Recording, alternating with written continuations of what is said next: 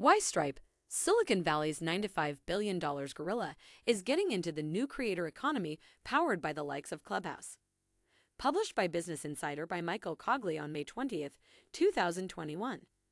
The economy is facing a fresh wave of upheaval as producers ranging from bloggers to journalists utilize new platforms to directly connect followers and earn money. Because of the growth of the creator economy, it's now simpler for creators to monetize and develop enterprises online. The move has piqued the interest of Stripe, which just became the most valuable private firm to emerge from Silicon Valley, valued at $95 billion. According to Influencer Marketing Hub, up to 50 million individuals consider themselves creators.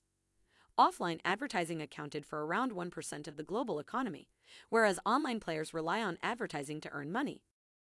Stripe's Ellen Moeller predicted the pattern would shift as customers began to pay for content directly.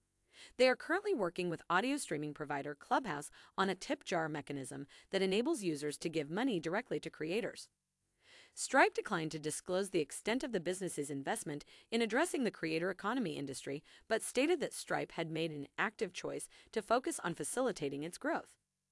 Ellen Moeller feels that the creator economy has barely scratched the surface and that now is the best time to be a creator since it's so simple to make a living from it.